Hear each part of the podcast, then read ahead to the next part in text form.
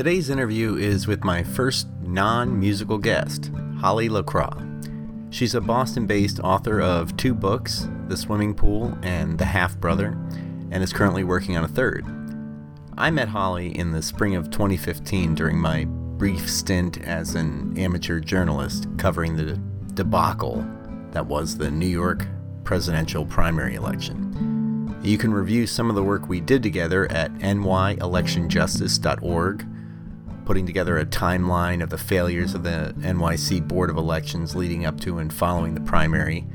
And if you're really up for a deep dive into the subject, I'd recommend clicking on the YouTube link at the top of the site to see the hours of testimony that we collected from public hearings documenting the many, many, many problems that voters in New York encountered on that day and continue to encounter.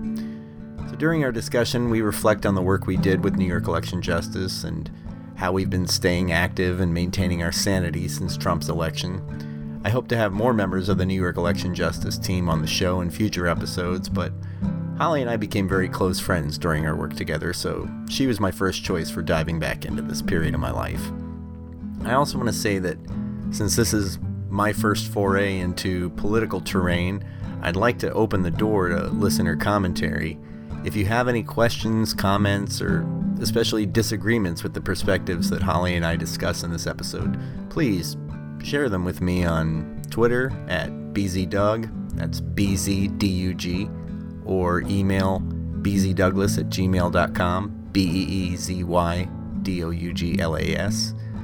Uh, I love criticism, as long as it's of the thoughtful and constructive variety. Anyway, enough of my monologuing. Let's get on with the show.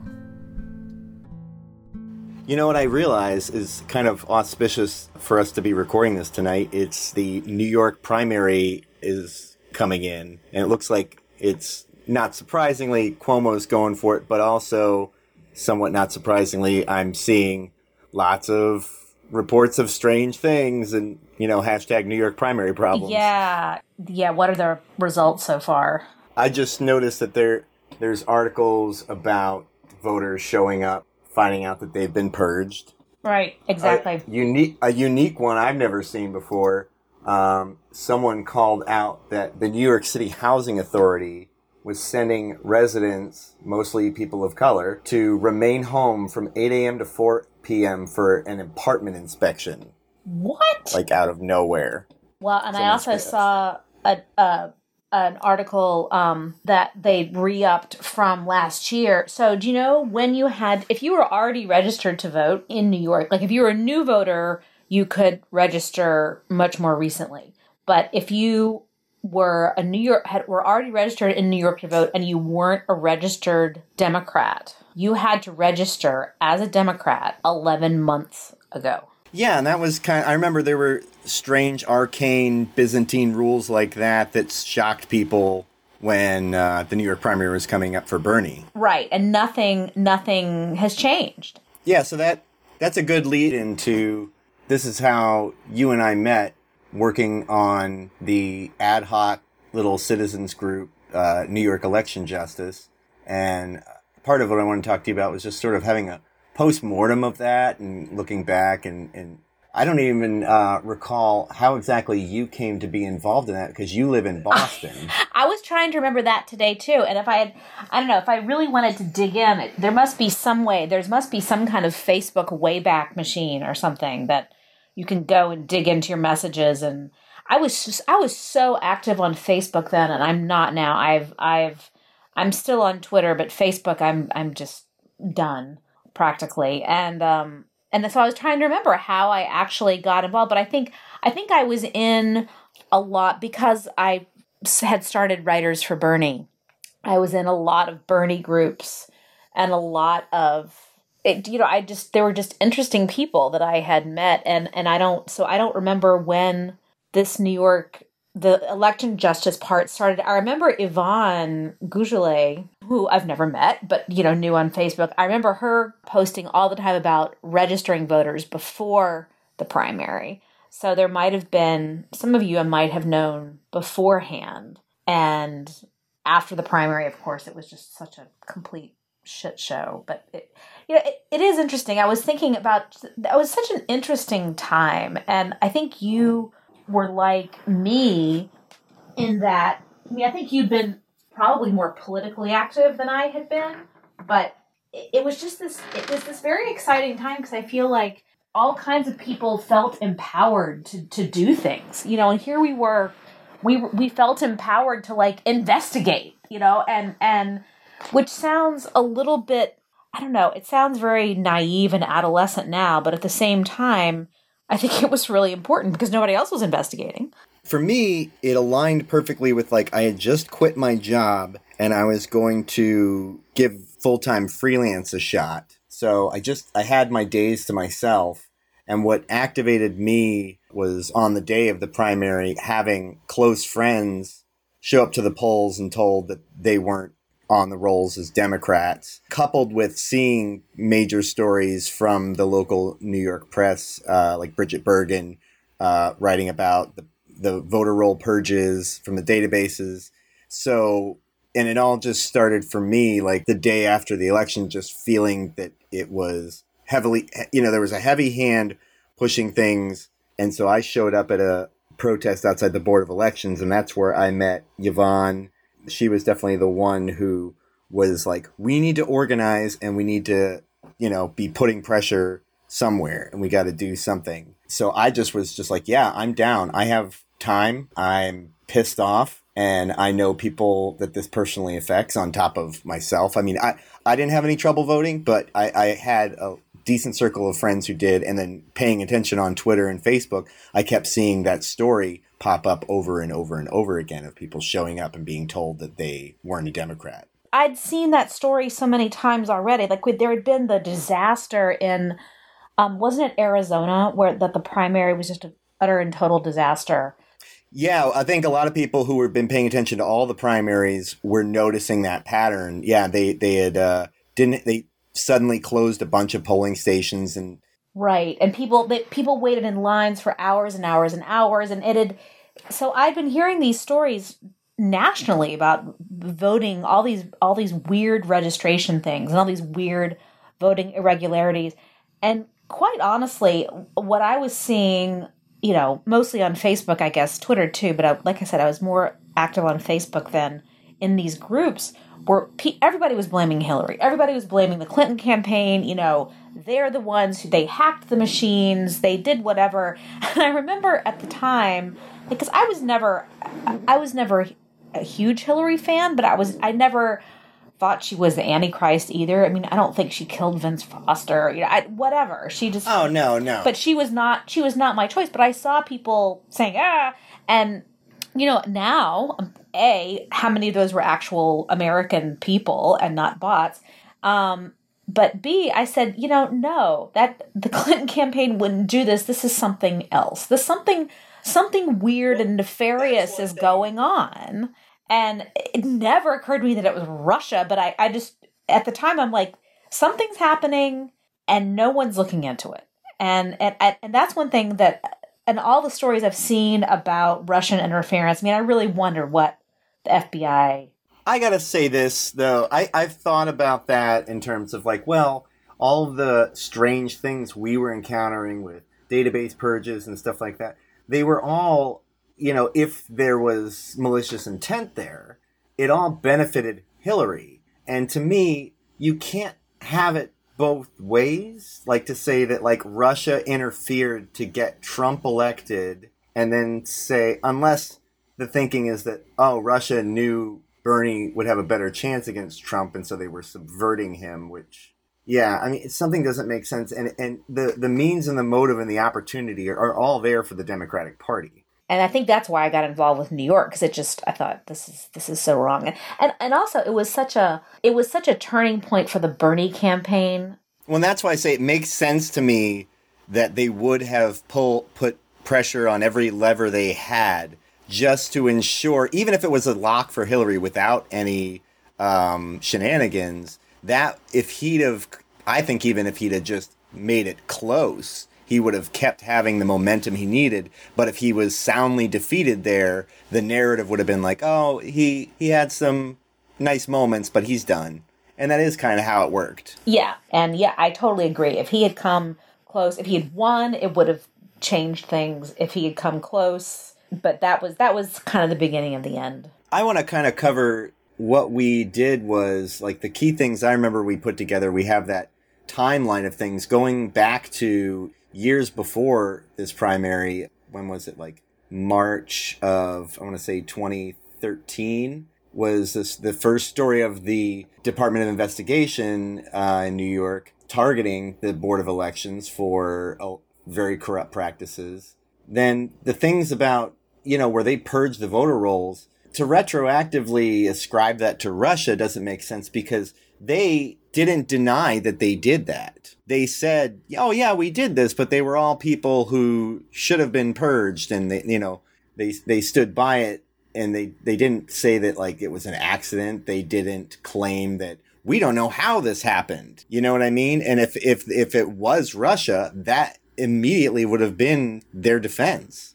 So going back before the primary ever happened, there were things like you know New York was sending out the wrong dates and times or just confusing let like postcards to people on the rolls.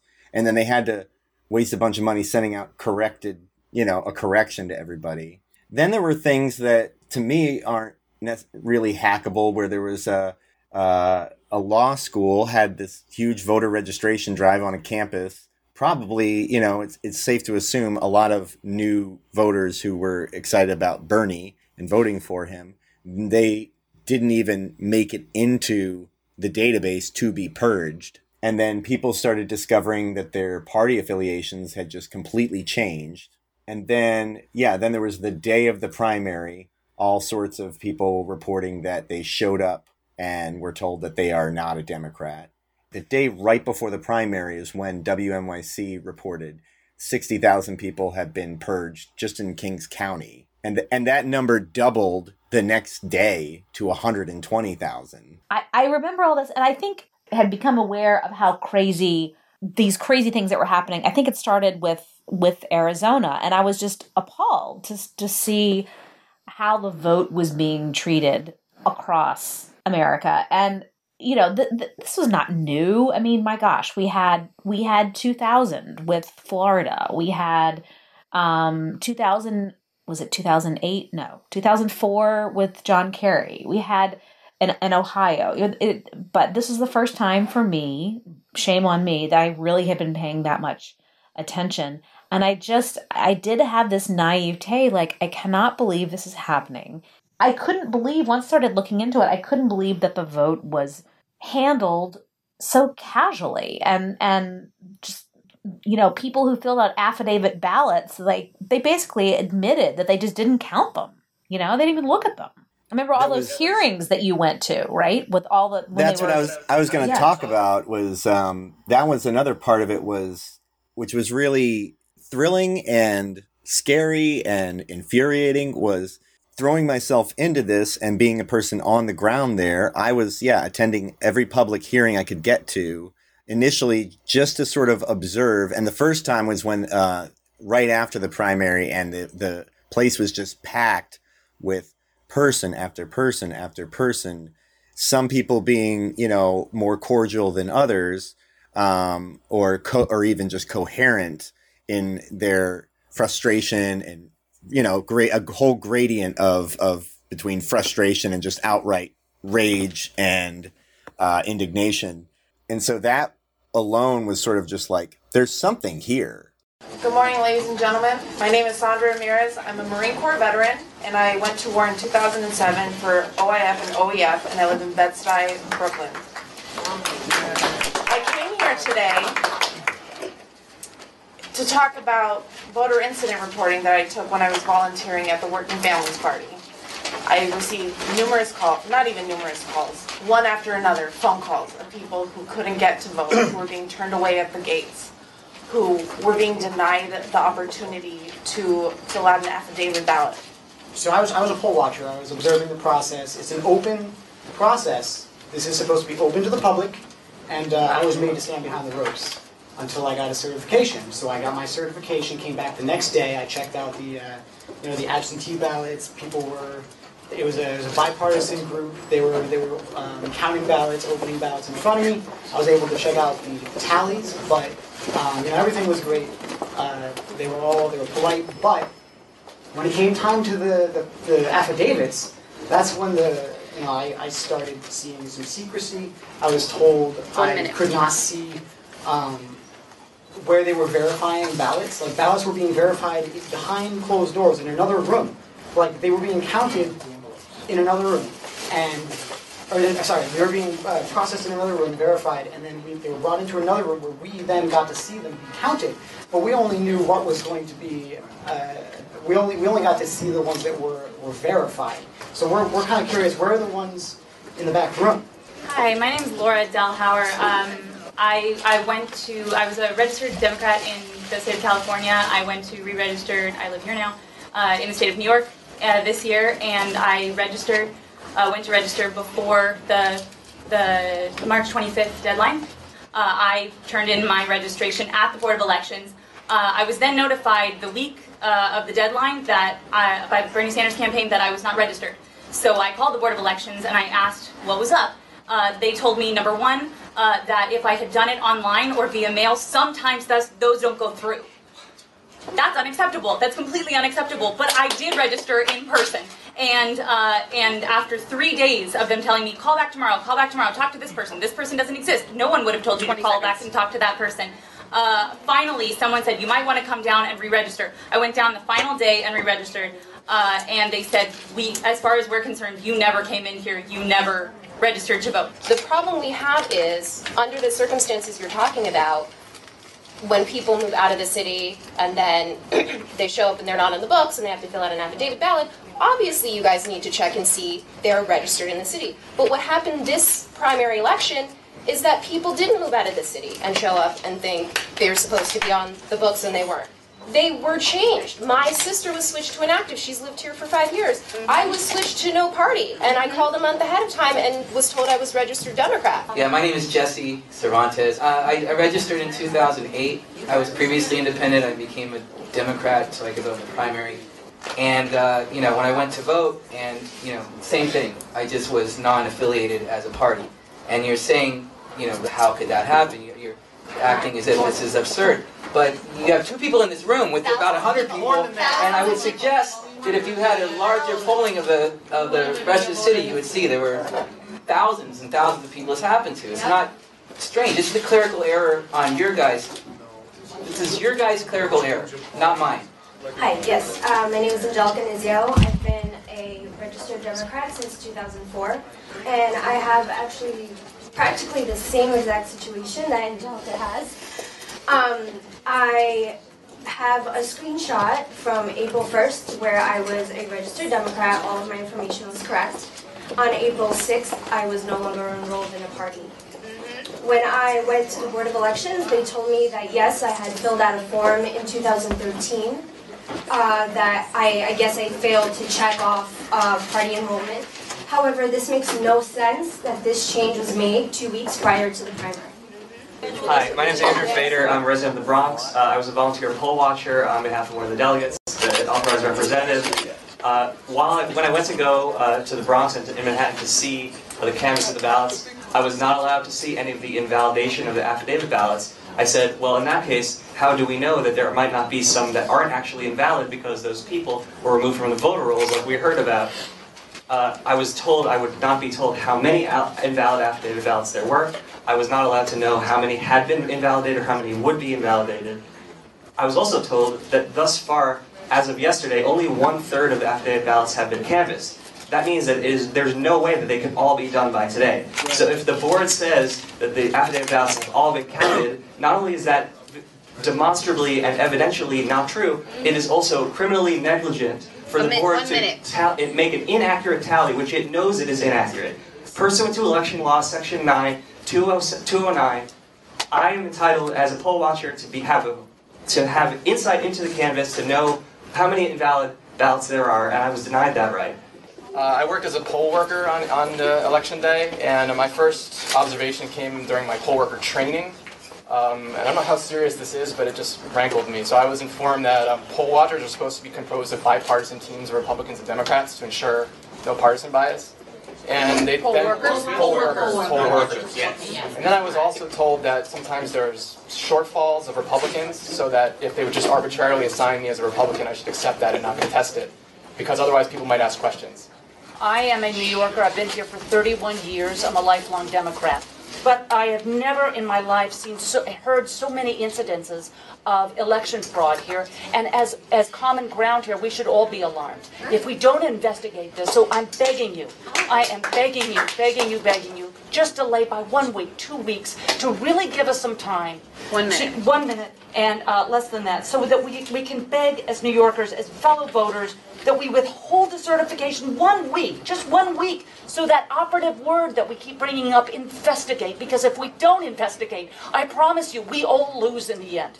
Please consider that. My very deepest thanks, very, very much. this many people showing up this frustrated um, from all walks of life. It wasn't like just out there activists who show up to get mad about everything. It was is a really broad spectrum on, of demographics and I, I was going over the whole thing today, you know, New York and just the whole the whole experience during the primary, and it does feel like 2016 was different. And I don't know if it was I think it was a whole collection of things. I think it was Bernie, I think it was Hillary, I think it was Trump. I, think so many people who hadn't been involved in the process felt so much more committed than they had ever been.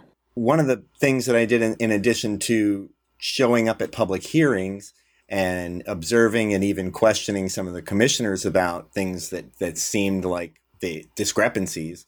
Um, I remember when they tried to say that they went through and validated some like hundred thousand amounts of like provisional ballots in the and like the course of whatever it was like a weekend almost. And and I I remember it felt like a really cool like journalist gotcha moment when I you know I went to a hearing and I asked um what's his name? Michael whatever. On Friday at Uh, the oversight committee uh, testimony, um, I have here some notes from what Michael Ryan said. First of all, he made he said that he used the words that this was clearly troubling this election. We don't see that sort of reaction when you actually interact with him as a, as a member of the public, but he tried to placate the city council and say they consider this clearly troubling.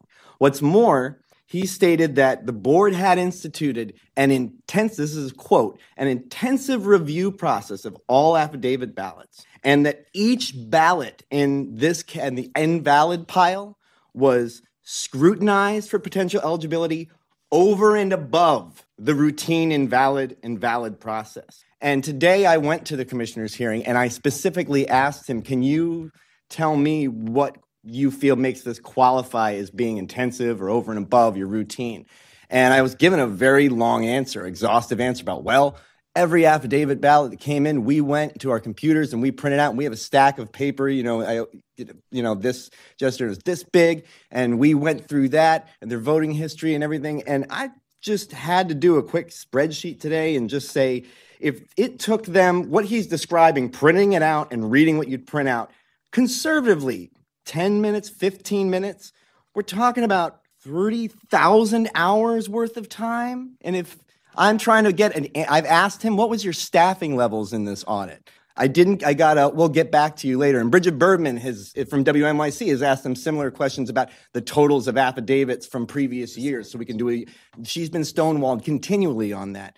And according to my calculations, if they had a staff of, I don't know, 30, 40, 50, and they're all working 10 hour days, doing nothing but looking at those affidavits, it would have required 50, like it, the total number of days is 2,500 days. Let's say, though, they had a staff of 50 people. So you break that down, that's would have still required 50 days.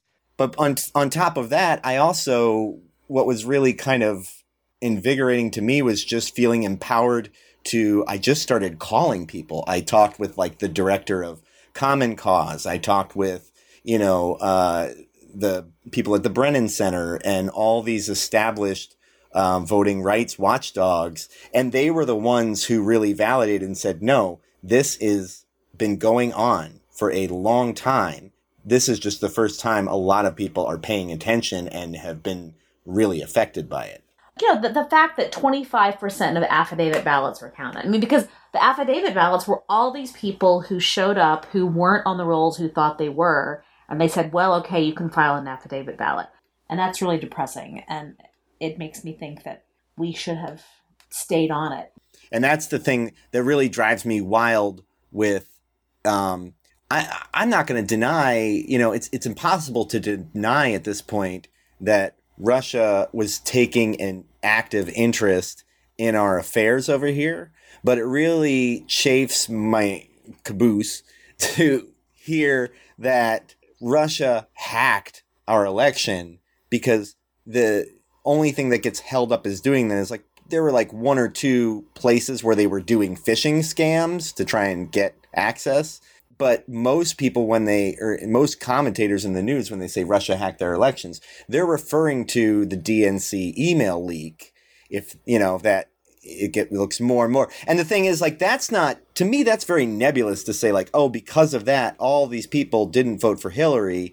Whereas, like, you can tangibly point to, look at all the people in Arizona, look at all the people in New York. And then, ju- then we're not even talking about the Republican side with systems like crosscheck and yeah, going all the way back to Florida, the way they purged their databases and just searched for names that are like 95% African American, like almost everyone with the last name Washington, like some high like percentage of like 90% is African American and things like that. And those people were deliberately purged from the rolls. So like we have hacked our elections far more than Russia ever could. Right, right. No, it's when people say, "Oh, it's Russia," "Oh, it's Russia," and it's it's very easy to just make it a black and white thing and blame the other.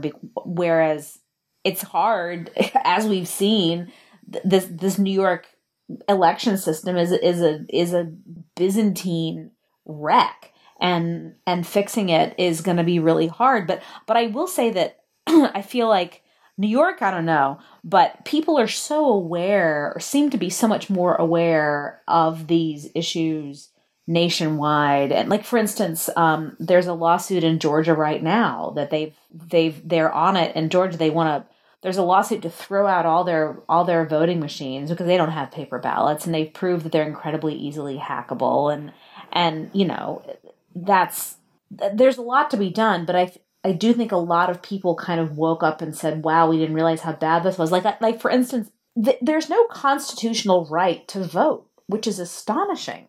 But it's just it's kind of implied, but it's not there. There's it's very hard to to say that your rights have been abrogated because it's not in the Constitution that you have a right to it.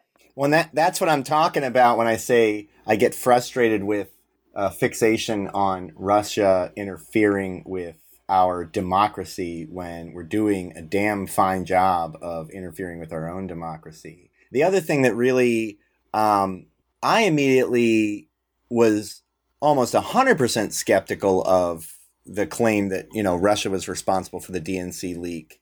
Um, initially, I just completely dismissed it because of the the tacit effect of that narrative once it was put out there that like this was Russia was responsible for this leak because the effect of that narrative getting uh, picked up meant that none of the mainstream press was reporting on the contents of the DNC email leak.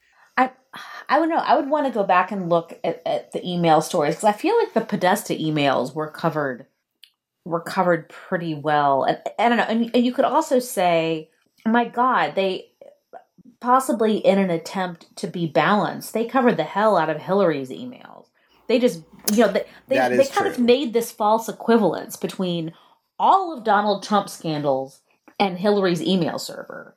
No, and you're right. You're right that that was them in a sort of ham-fisted way. Like, well, let's let's let's balance things out. Right. They, they were saying, well, she's got something bad too. And they just hammered and hammered and hammered it. And, you know, and they covered the Comey letter and without really, you know, with total credulity. And, and so, and, you know, this is what's so confounding about Trump is, is, yeah, the press is prejudiced against him, but shouldn't they be? the man lies. The man is completely incompetent. The man, you know, I don't want to go, go down this road, but it's it, it, the whole the whole thing is it is just a perfect storm politically. And the 2016 election was absolutely a perfect storm in in every way and but I love seeing I mean, there's so many things that haven't changed. There's so many things that are just as bad as we've seen with the New York primary tonight, but I do feel like so many horrible things have happened, but there's so many things, so many concepts and ideas that have entered the mainstream that were that were nowhere close to that during the 2016 election. Yeah, I mean, I've always said that it seems to me, you know, the silver lining of Trump becoming president is that the left became a bit more became unified in a way that I don't think would have happened under Hillary.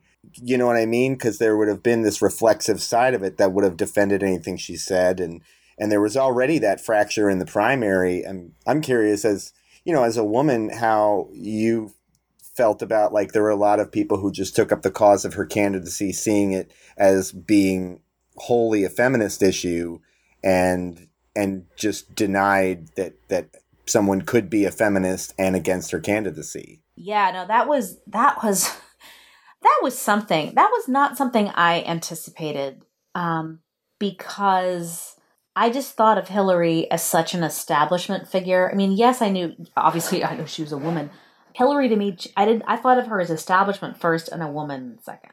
But I you know, I know lots and lots of people who including my own daughter who were incredibly inspired by her campaign and who were devastated when she lost and i was devastated but, but sort of for a different reason and it was really hard to to be for bernie sometimes because of that and the the the ref, the, the reflexive anger i would get and and I, I was just not used to being a pariah. It was really interesting. And my um my writers for Bernie co-founder and I, she had it much worse than I did. She lives in New York and we were, you know, gathering writers to be in this in this group and there ended up being over 200 of them including Pulitzer Prize winners and National Book Award winners, but far fewer than I thought.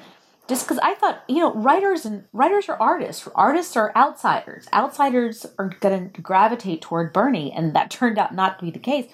And um, and uh, Marie, who's in New York, she actually got unfriended and you know yelled at at publishing parties. Her agent got mad at her, and I don't know if that's true, but like people in, I remember somebody got mad at her, an agent or an editor or somebody, and sort of the the publishing establishment was so thoroughly Hillary, and um, we didn't anticipate that. We just it was just it just never occurred to us that that it would be that ugly. And um but I will say this, it's you know, I was talking earlier about how we were just we felt empowered to just get out there and and speak and be a part of things and I've I've felt empowered since the election to to keep speaking and keep being out there saying what I'm seeing and I've been I've even been on TV a few times which is really crazy. And you know, I give Hillary credit because she led this charge of women saying we are legitimate voices listen to us. And even if she's not like my political favorite she actually absolutely has been at the head of this wave. And so i'm you know if if i have to turn in my woman card because i don't think she hung the moon then you know that's a problem. But but i do give her credit um but no, but being for Bernie yeah. was really, and being a woman was weird. I had a lot of weird and sort of painful encounters because of that. Well, it was definitely. I mean, it was it was a it was a tricky rhetorical or you know political road to navigate where um, there was no denying that there were people who had problems with her because she was a woman. You know, like the way she would get called out for things. That's like, well, if a man said that, you wouldn't be giving her any any problems over that. But my, I mean, my um, reasons for wanting Bernie over her was just more of her policy, her foreign policies, and um, on a on a really, really, really, I don't want to say it's superficial, but it's like on this sort of visceral level, I had this just problem with the dynastic aspect of having, you know, Bush Sr. and Bush Jr., then Bill Clinton, and then his wife. And it's like, okay, so we're like a monarchical democracy or something at this point. It, this is- Exactly. No. And and then, you know, people will say, "Oh my gosh, Chelsea needs to run." I'm like, "Oh my god, over my No. dead body." Or or Michelle Obama needs to run. It's like, "No, no, no, no." It's it, it's just no, no dynasties. No dynasties. It's and um it it was so uh, the uh the experience of being for Bernie. I mean, like I said, uh I didn't really think about the establishment one way or the other before this election. And, you know, like I said, my hub- husband was a journalist. Boston is actually a fairly small town. We know a lot of people in politics here, and because it's Massachusetts, they're all in Democratic politics. And, you know, I have, it was a very new experience for me being at a cocktail party or a dinner party, and I would say something about Bernie or Writers for Bernie or whatever and I would just get the stink eye and I would get condescended to like nobody's business. And, you know, I'm used to being, you know, part of the, I guess I was used to being part of the establishment in a way. Well, I I mean that's the I mean the, I I would see the same sort of revulsion or or resistance from before there was hashtag resistance. The same sort of resistance from you know what I would call just comfortable liberals and who were very much in their own liberal bubble. But I also I have a lot of family in Ohio who were just they were against Hillary but for reasons that I would not at all be in line with. But they all were like, you know, if Bernie I could I could vote for him. Like they would have gone for him over Trump. And that was the main reason why I was like she she can't win. She cuz she can't win over those people. She's only going to win over the people who are already for her right now. It's honestly, you know, when when Trump won, it I I wasn't really shocked. I was like, mm, kind of going the way I thought. Oh, I don't know if I told you this story. So the night Trump was elected, right about the time that it was looking like it wasn't sh- that no one had called it because they waited to the last minute to call it on all the channels, even though it was pretty clear which way it was going early in the night. Dominic, my oldest son, comes downstairs crying. He's like, I, I had a nightmare. and that had never happened before. Not ever. He's he's he's come out like shortly when it was time to go to bed, and then like he hadn't fallen asleep, and was like, I can't sleep. I'm having bad thoughts because I, you know, we saw some scary thing in a cartoon or something. But he'd never woken up from a dead sleep hours after he'd gone out and said, I'm having a nightmare. I'm like, oh man, this kid's this kid's got some some empathic energy going on or something. Exactly. He's, you know, it's, I say to people, I- I don't want to get like too woo woo, but I do feel like, I just feel like there is funky energy going on on this whole planet right now. And you, yeah, I mean, it doesn't surprise me that a little kid would like sense that energy, you know? It's, um, I, I can, I, I can believe it, but it's, no, I, I wasn't super surprised either. We had some friends over and they were just like beside themselves. I mean, and I obviously was not happy and I was I was surprised, but I wasn't shocked. I wasn't it didn't blow me away because I'd been on Facebook. I'd I'd been listening to people. I'd been, you know, I have a lot of relatives down south and and not that, you know, those states were ever in doubt, but just I don't know. I wasn't. I wasn't surprised. And actually, I have a friend who, um, a former journalist, uh, actually former editor of a major metropolitan newspaper, who's now teaches journalism, and um, he emailed me the next week because we, we had spent a lot of time together that summer. And I remember his wife at one point. I said, I said, why are you for Hillary? And she said, because it's time. And I'm like, oh, that just that to me that was not a reason. I mean, of course, at that point it was Hillary versus Trump, and I wasn't going to be for Trump, no way. But but just the, sort of the unthinking. It was that was the liberal bubble. The unthinkingness of it just really bothered me. And um, anyway, and and he he emailed me the morning after the election, and he said Bernie would have won. Oh and you know that that drives Hillary people crazy, and I totally get why it does because it's it's unfair. I think I think it is misogyny. I mean, I think it's a huge part of why Bernie would have won oh because he could have gone toe to toe in a totally male alpha dog kind of a way. Well, you know, it's funny that these are the same liberals who would, you know, probably chastise me or kind of condescend if I were talking about like I want this, you know, candidate who's per- who's perfectly aligns with my ideals and they'd tell me like pretty much just try and drill some pragmatism into me and say like, you know, that but it's they weren't going to accept it the other way. Like, well, okay, but if we're going to accept that misogyny is a major factor in our society still, then aren't you also being sort of pie in the sky idealistic thinking that a woman was going to win in that environment? Yeah, and, and that's absolutely true. And it it's so tricky because you know when do you give in to that, and when do you you know that that pragmatism versus idealism. I mean, that was that was the whole that was the primary fight, right? It was you know because Hillary, you know, it's it's ironic that Hillary in the primary was the pragmatic choice, and then in the general she was the according to this the idealistic choice. Um, but that that drove me crazy. The whole like be pragmatic. I mean, there were so many people who I when I was when I was organizing for Writers for Bernie, and, and I realized I needed to approach people one by one. I would ask people, and they, you know, a good number of people said, you know, I think Bernie is terrific. I love his ideas, but I just can't support him because he's just not going to win. And he, they were talking about the primary. They weren't talking about the general. Yeah.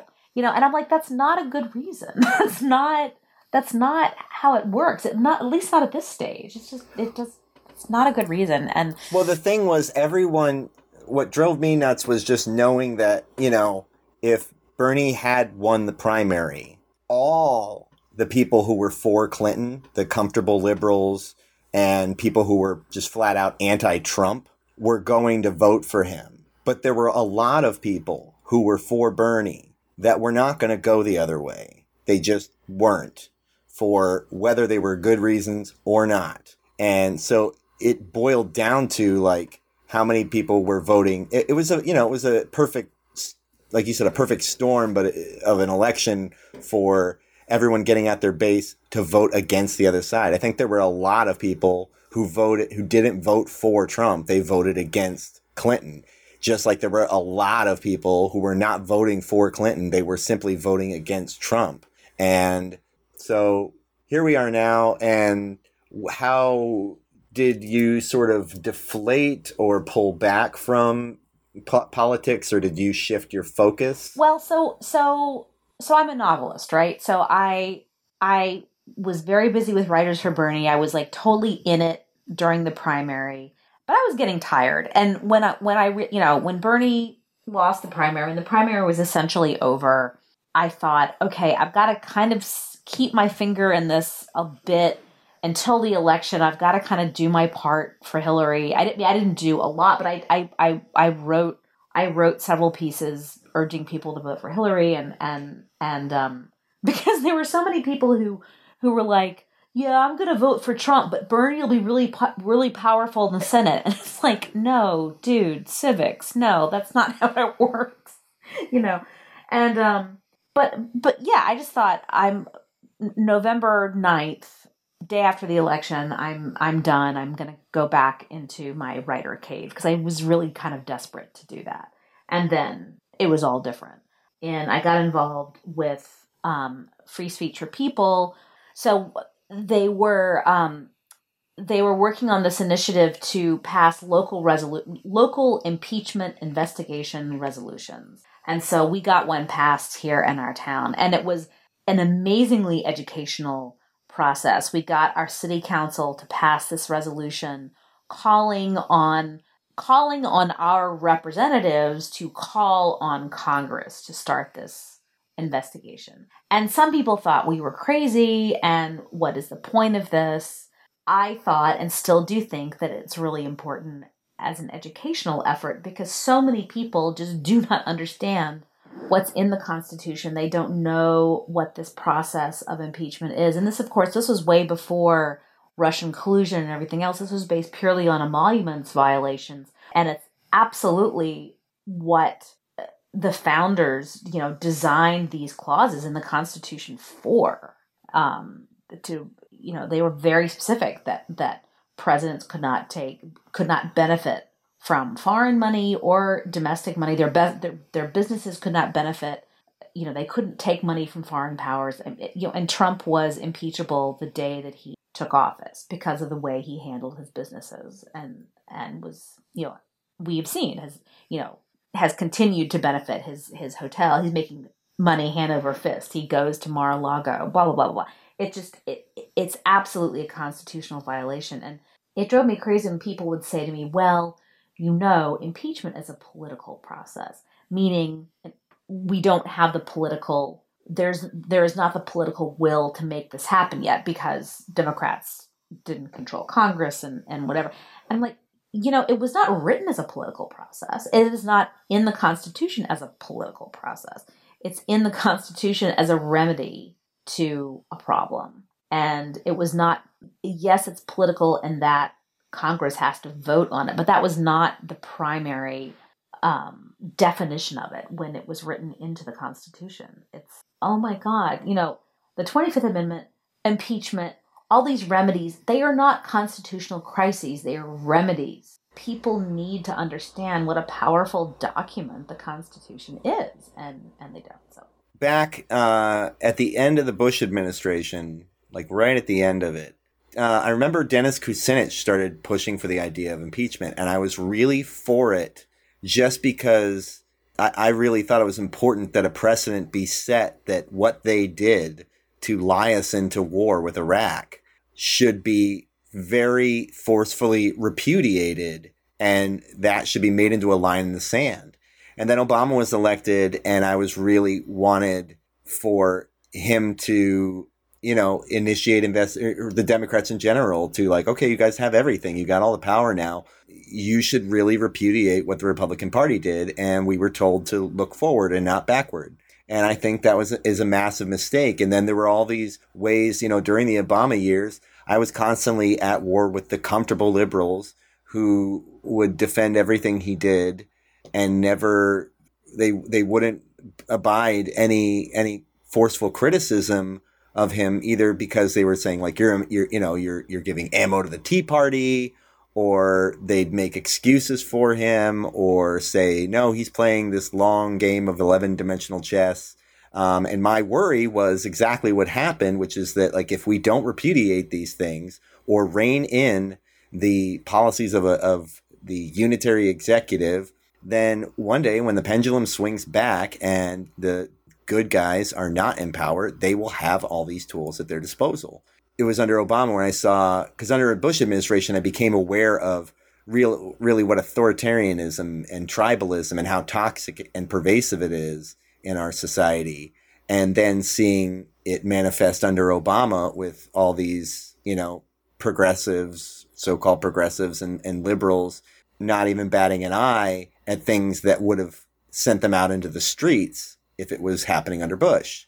Right. And that's what and that's the kind of thing that, you know, to me the the part of the Trump administration so far that has been the hardest to take, the most painful is Republicans completely repudiating their supposedly their core conservative values. I mean, the federal deficit has exploded. You know, there are our civil liberties. You know, forget it. I, I, I did believe in these rock rib Republicans who maybe I didn't agree with them, but I thought they were principled. You know, I really did think that there were some principled people out there somewhere. And it turns out there are not. And I think if you hold yourself to the highest standards, it's never going to be a bad thing. You know, I, that's what I believe. And that's very, it is very idealistic, but I think it pays off in the long run. Um, of course, then that kind of flies in the face of you've got to play dirty to win, and now you know because we're now all encouraging Democrats to who, who are who are not getting down on the dirt, who who just constantly let themselves be be played we're like, no, no, no, you know, you got to play dirty too. And I, I, I guess, I don't, I don't, I don't know. Well, well, one thing, like you know, we're not. I feel like we're not going to see them do the same thing with Kavanaugh that the Republicans pulled off with Merrick. You know, they were they were able to just stonewall that confirmation until Trump was in office, and and Repu- and Democrats could do the same thing, and you know, using the same argument to say like the primaries are coming up. I, I'm worried that they're they're, they're going to let it go through, and they're going to be like, oh no, we'll we'll get them next time. and it, it, it you know is so so according to my own argument is there is there a benefit to sort of a long term you know when they go low we go high do we you know does does retaining the moral high ground pay off in the end you know i just said it did but i don't know i don't know I, I, I'm, I mean, I'm torn on. I'm torn on so many things. Like you know, I I've built through you. You hooked me up with free speech for people, and then I I helped them build impeach Donald Trump now, and then they put together that website, the Impeachment Project, which is like a hub to other, you know, uh, lines of attack on Trump for like divestment and different things, and then the the the uh, book. It's a the platform for promoting that, and I think, like I said, I still think it's a good. It would be a good thing in our country to finally impeach a president. If there was ever a president who deserved it, it's him. Everyone, though, immediately calls out that, like, well, Pence will be worse.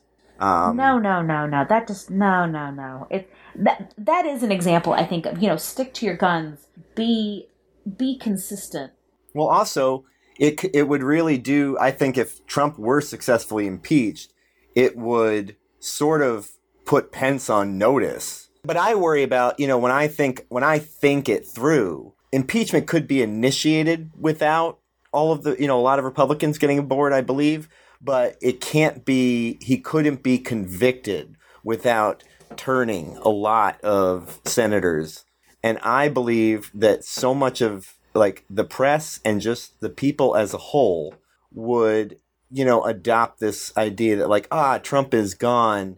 And they would give the Republicans a lot of credit for coming to their senses. It, there would be this mentality of like, things are okay now. Like, there would be so much Trump fatigue that they'd continue to do horrible, horrible things on immigration, deregulation, tax policy.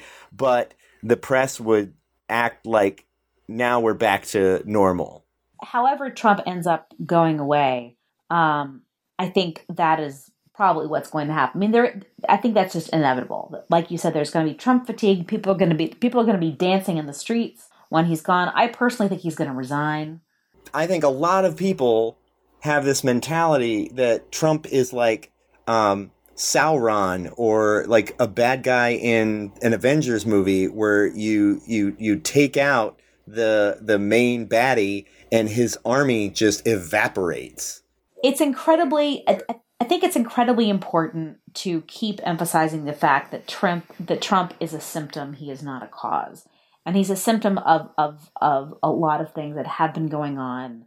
What he has done, you know, he he is he has set new. He's exploded old norms and set new norms, and there are all kinds of things that that that aren't going to matter ever anymore just this the stuff that he that he and his administration get away with every single day that in any other administration would be you know a major major story and it's just nothing because it's it's just we're drinking from the fire hose all the time. And i think we're not going to know the effects of trump on our institutions until he's long gone. I mean it it, it the the reverberations are going to be felt for a very long time put it that way. But it's i i have no patience with the oh Pence is going to be worse, as bad or worse argument. Because again, I, I think that Donald Trump should not be president. He is not fit. He has violated the Constitution in dozens of ways. He is exactly what the founders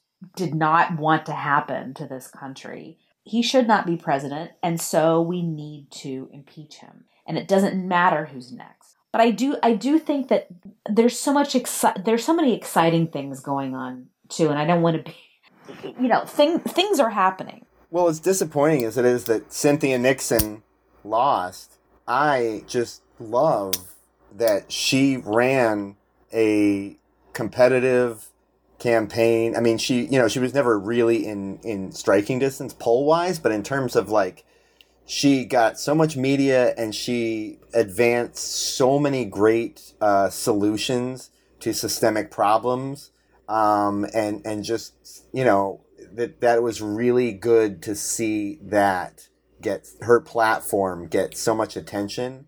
And I you know as we both know uh, just because a lot of people are going to be disappointed tonight that she's not going to be governor a lot of people those same people are all very invigorated by her platform and are going to continue to demand that and if anything else hopefully they will put some pressure on Cuomo to like, all right, you're governor, but I still want the shit she was talking about. This whole career politician thing was was never in anyone's sights in, in 1776. And a lot of other things weren't either, but I I do feel like, you know, a lot of people are saying I'm not going to vote for Cynthia Nixon because she was a she was an actress and she's an amateur and whatever. And I don't I think being a political amateur is not necessarily a bad thing. No. I mean, you're you're talking to someone who, um, so I have this variety show um, that I I've put up for years, and called the Carnival, and we do you know we have musicians and comics and specialty acts and things like that, but then we also have these audience participation things. Uh, one is we call the feats of strength, and everyone does staring contests and and thumb wrestling and rock paper scissors. And then the other uh, kind of signature component that I added to it which was pulled from. Um, it was inspired by um, a Tom a, a, Tom Robbins novel, which um, a character um, he shows up in this town and they're having their big like winter solstice festival and they're passing around this cake everyone's eating it and like staring at each other and he gets his piece and he eats it and there's this really hard thing in it and he pulls it out and it's a bean and it turns out he was chosen as the king of the bean and this was an actual thing and so he got to spend the whole week as a king. And so that inspired, I have this thing at the show called Random Royalty. Everyone puts their name in a hat and we choose a king and a queen or two kings or two queens, whoever wins. And they just get, you know, they can make pronouncements on the mic. They get really good seats and all this stuff. But it actually, you know, just from doing it for years, it, it made me think like, you know what?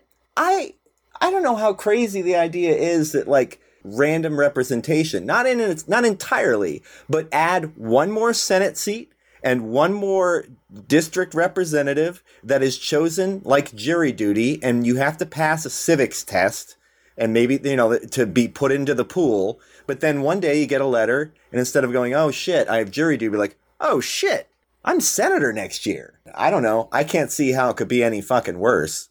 Well, I mean, it's it, it, There's no way it could be. It's the whole Mr. Smith goes to Washington thing. It's you know, it's like you show up and you're like, wait, you do what? You know, wait, what are you talking about? And, and that's normal. And and and I, I think I think that would be terrific. And this whole political class and you know washington I, I do feel like this is one element of probably the element of both the Democrats not resisting the way they should have been resisting, especially at the beginning, and the Republicans just going along with Trump because he's getting their agenda. It's because they are in that bubble. They are not out here. They they are they are just not even breathing real air anymore. Ugh, what a mess. Yeah.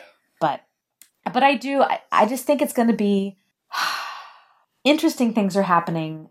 I hope we're in a better place in 10 or 15 years I don't know. There are there are moments or more than moments that I think it's going to get a lot worse before it gets better. Not just with Trump, but just in general. I just think we're on a bad course.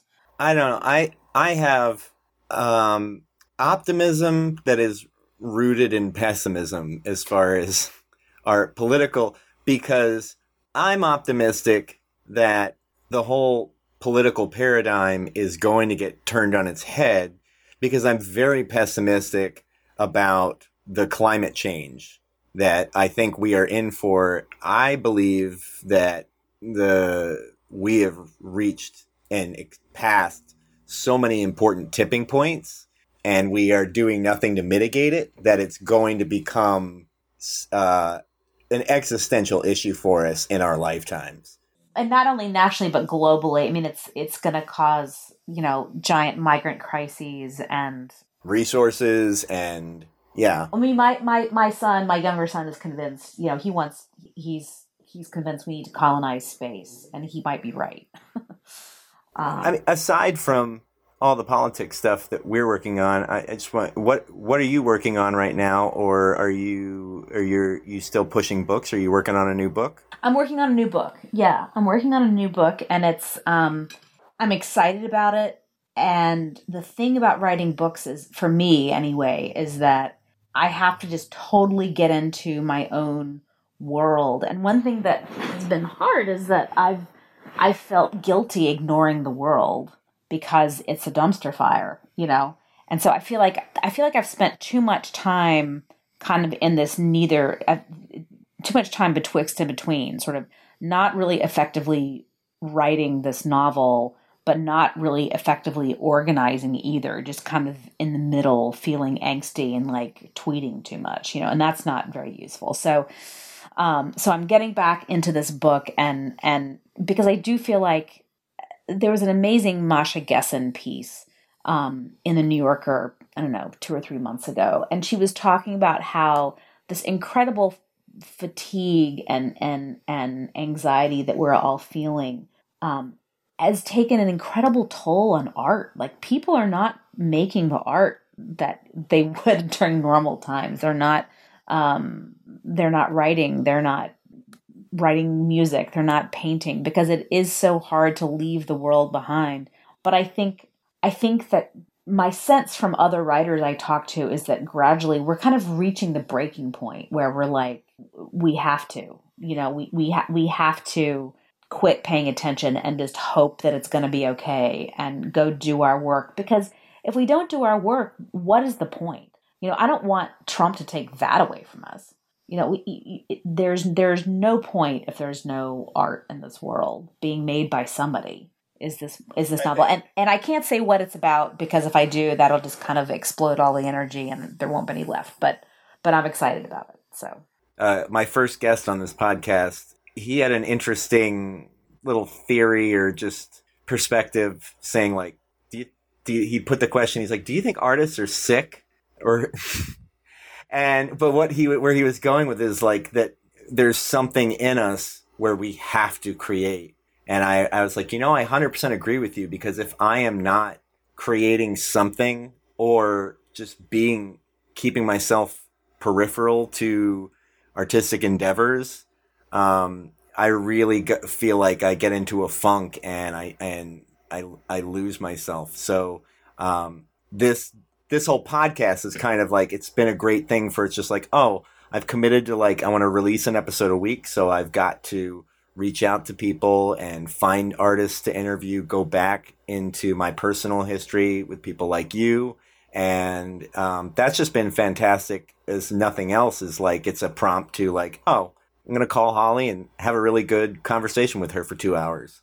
Yeah yeah. No it's it's it's fabulous. And i, I feel like I feel like I was thinking about this today that because I am getting that impatience that I've got to sink into the work. I've got to do it and it's hard it's hard for me to do it little pieces at a time. That's one of the problems with novel writing. Although I did find that there was a period um, where I was writing a lot of poetry and that was terrific because it just it's not it's not the same it's it's a it's a totally different approach and and process and you can write a poem in half an hour and this isn't necessarily a good poem but it, you've you've made a thing. And that's you know there are times when i'm just like i have to make a thing. I have to make a thing because it's that's how i make sense of the world. That you know we, we're taking stuff in all the time and and processing it and making a thing out of it is i don't know it's how i operate. So um it's because you're a sick sick artist. I'm sick. I'm ill I am ill to the core. There is no cure.